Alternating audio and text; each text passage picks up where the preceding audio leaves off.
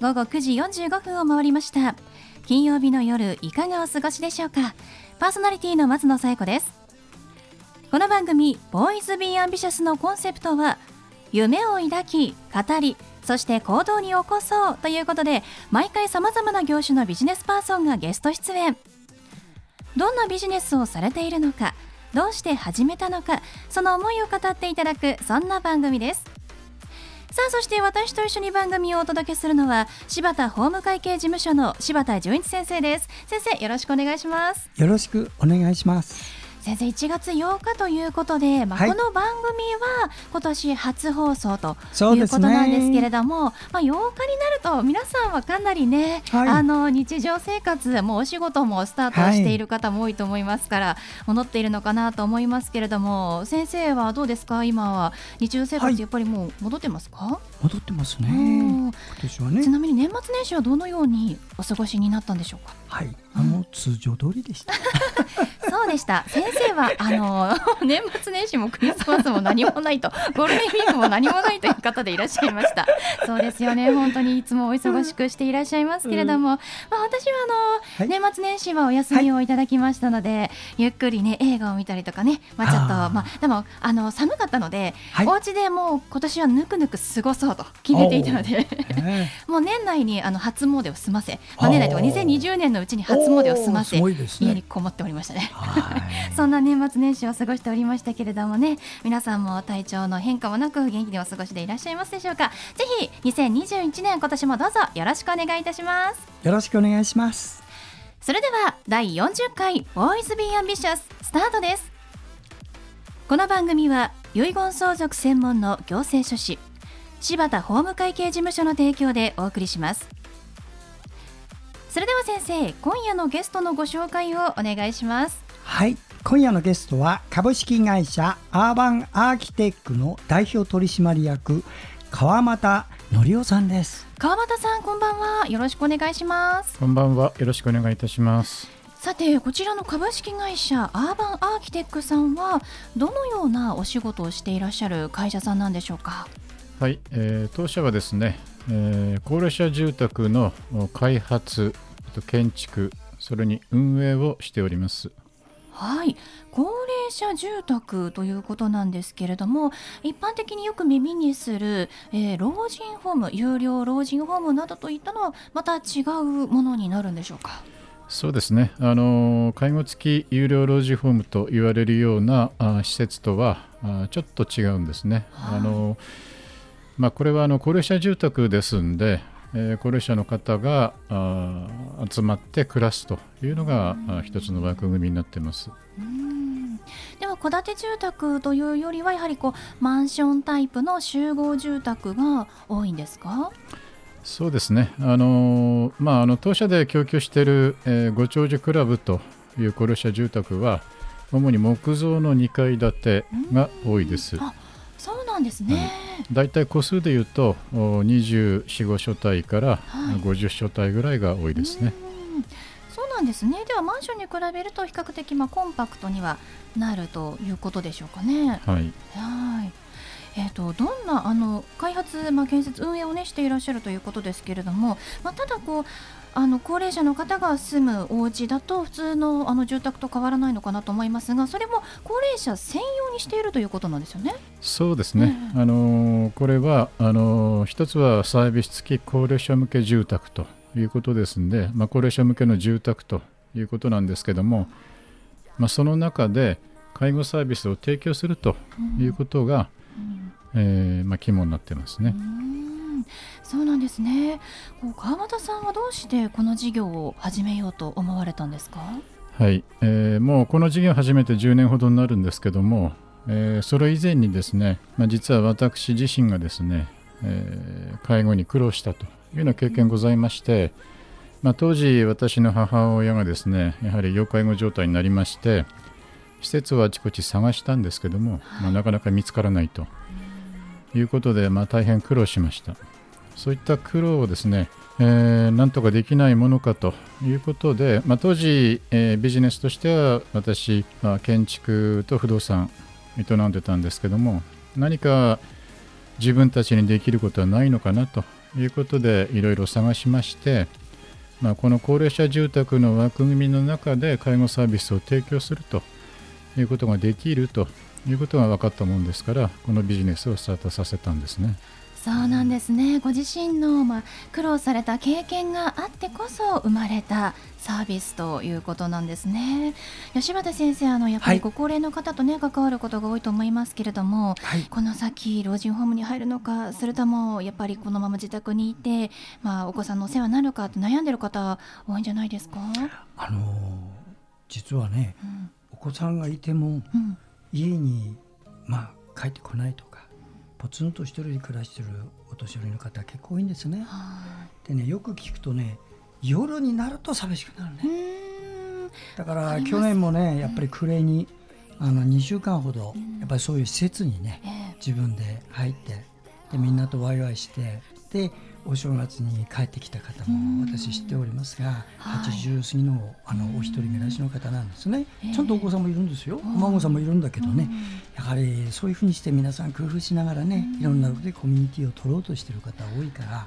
あの切実な問題なのでね。そうなんですね、ぜひねあのこういう寂しさとかそういうことも加味しながらねあのこういうことを計画されることをお勧めしますね。本当にそうですね。やっぱりね、はい、夜になると寂しくなりますしね、私でも寂しくなりますからね。やっぱりこの、まあ、高齢者、まあ、ご夫婦でね入ってらっしゃる方もいらっしゃるでしょうしお一人の方もやっぱりいらっしゃるんでしょうね、はい、ただそのやっぱ高齢者同士の集まりということであの同じこうマンションアパートに住んでいる方の交流っていうのもあったりするんですか？はい、えー、基本的にはですね、あのこの高齢者住宅の中にあの弊社で運営する、うん、えー、デイを併設しているタイプが多いんですね。はい、そうするとあの日中はですねそのだあのデイサービスをご利用いただくと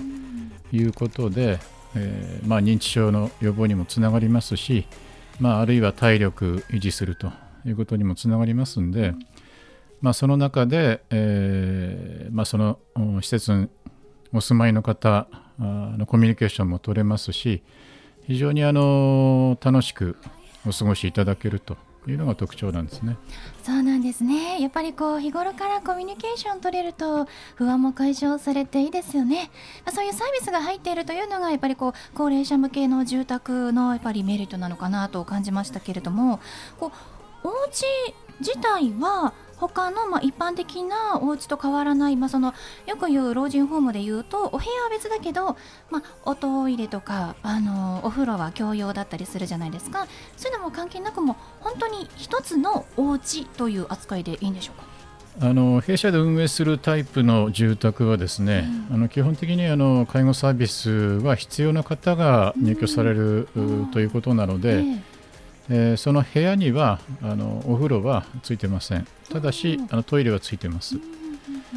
まあ、お風呂については例えばあのデイサービスに行った時にそのデイサービスのサービスの一環としてお風呂を使うとか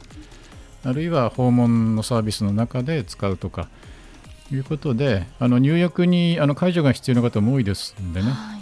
そういったサービスの中で、えー、お風呂も使っていただけるというようなことでございます。そうなんですね。だからこういう施設に入るとなるとやっぱりどうしても気になるのがこうお金がかかるな高いな購入するといくらかかるんだろうという不安もあると思うんですけれどもこちらの高齢者住宅というのはやっぱり購入という形になるんでしょうか？いやこれはあの賃貸住宅ですんで基本はですから、まあ、特にあの弊社の場合は入居金はいただいておりませんので非常にあの入居しやすい価格で入れるで月々のお支払いも非常に支払いやすいお値段で継続して入居できるというのが一つの特徴です。それは嬉しいサービスですよね柴田先生ね。そうですね。はい、やっぱりこう一括でねお支払いするというのがこう残しておいた貯金退職金をつぎ込むという方も多いと思いますが、うん、そうではなく、えー、賃貸ということでこう最初にお支払いする敷金礼金というのもあるんですか？基本的にはいただいておりません。ですね。本当に入りやすい住宅ということなんですね、えー、ちなみにどんな方が、えー、まあ入居していらっしゃるんでしょうか？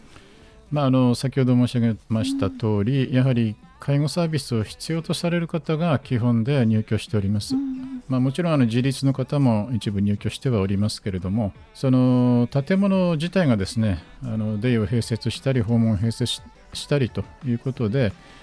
介護サービスを提供しやすいような建物になっておりますんで、うん、えー、介護度がある方が、入居しやすいというのが特徴になっています。そうなんですね。ありがとうございます。では最後に川又さんにお聞きしますが、川又さんの夢は何ですか？そうですね。あのまああのご長寿クラブというのがまあ当社のメインの施設なんですけれども、こちらはあのローコストビルディング、ローコストオペレーションということで、主に郊外型の高齢者住宅なんですね。でこれをですねやはりあの関東近県にずっと展開していくというのがこれ基本のビジネスでございまして、まあ、それに加えてですね、えー、都心型の老人ホームということでもうあのすでに板橋に介護付き有料90床の介護付き有料なんですけどもそれも今作って展開しております、まあ、そういった施設もですねこれから都心でも展開したいなというふうに思っております。もう本当にこれからの日本に必要な施設と言っても過言ではないですからね、はい、ぜひあの今後の展開も楽しみにしたいと思います。ということで本日のゲストは株式会社アーバンアーキテック代表取締役の川又則夫さんでした。どうもありがとうございました。ありがとうございました。ありがとうございました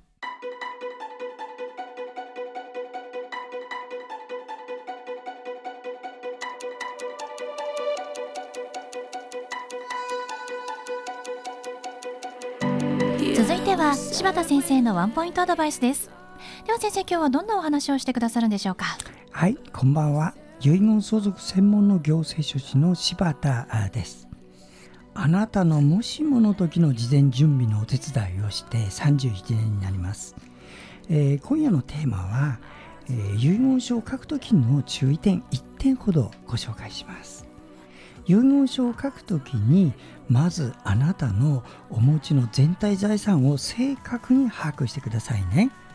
その時に一番困るのが不動産なんです。不動産は遺言書でその価格をご自分でご指定できるんですよ。例えば遺言書で土地も家も固定資産評価額で、えー、計算しなさいと書けばそのようになります。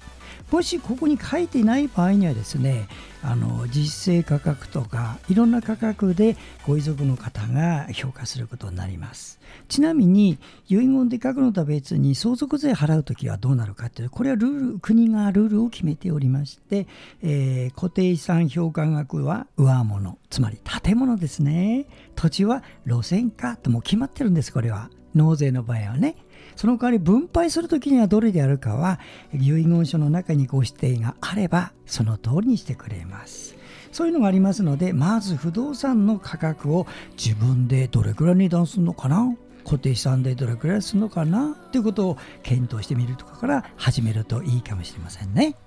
はい。柴田先生の相談は電話東京03-6780-1408 6780-1408までお願いします。以上柴田先生のワンポイントアドバイスでした。先生ありがとうございました。ありがとうございました。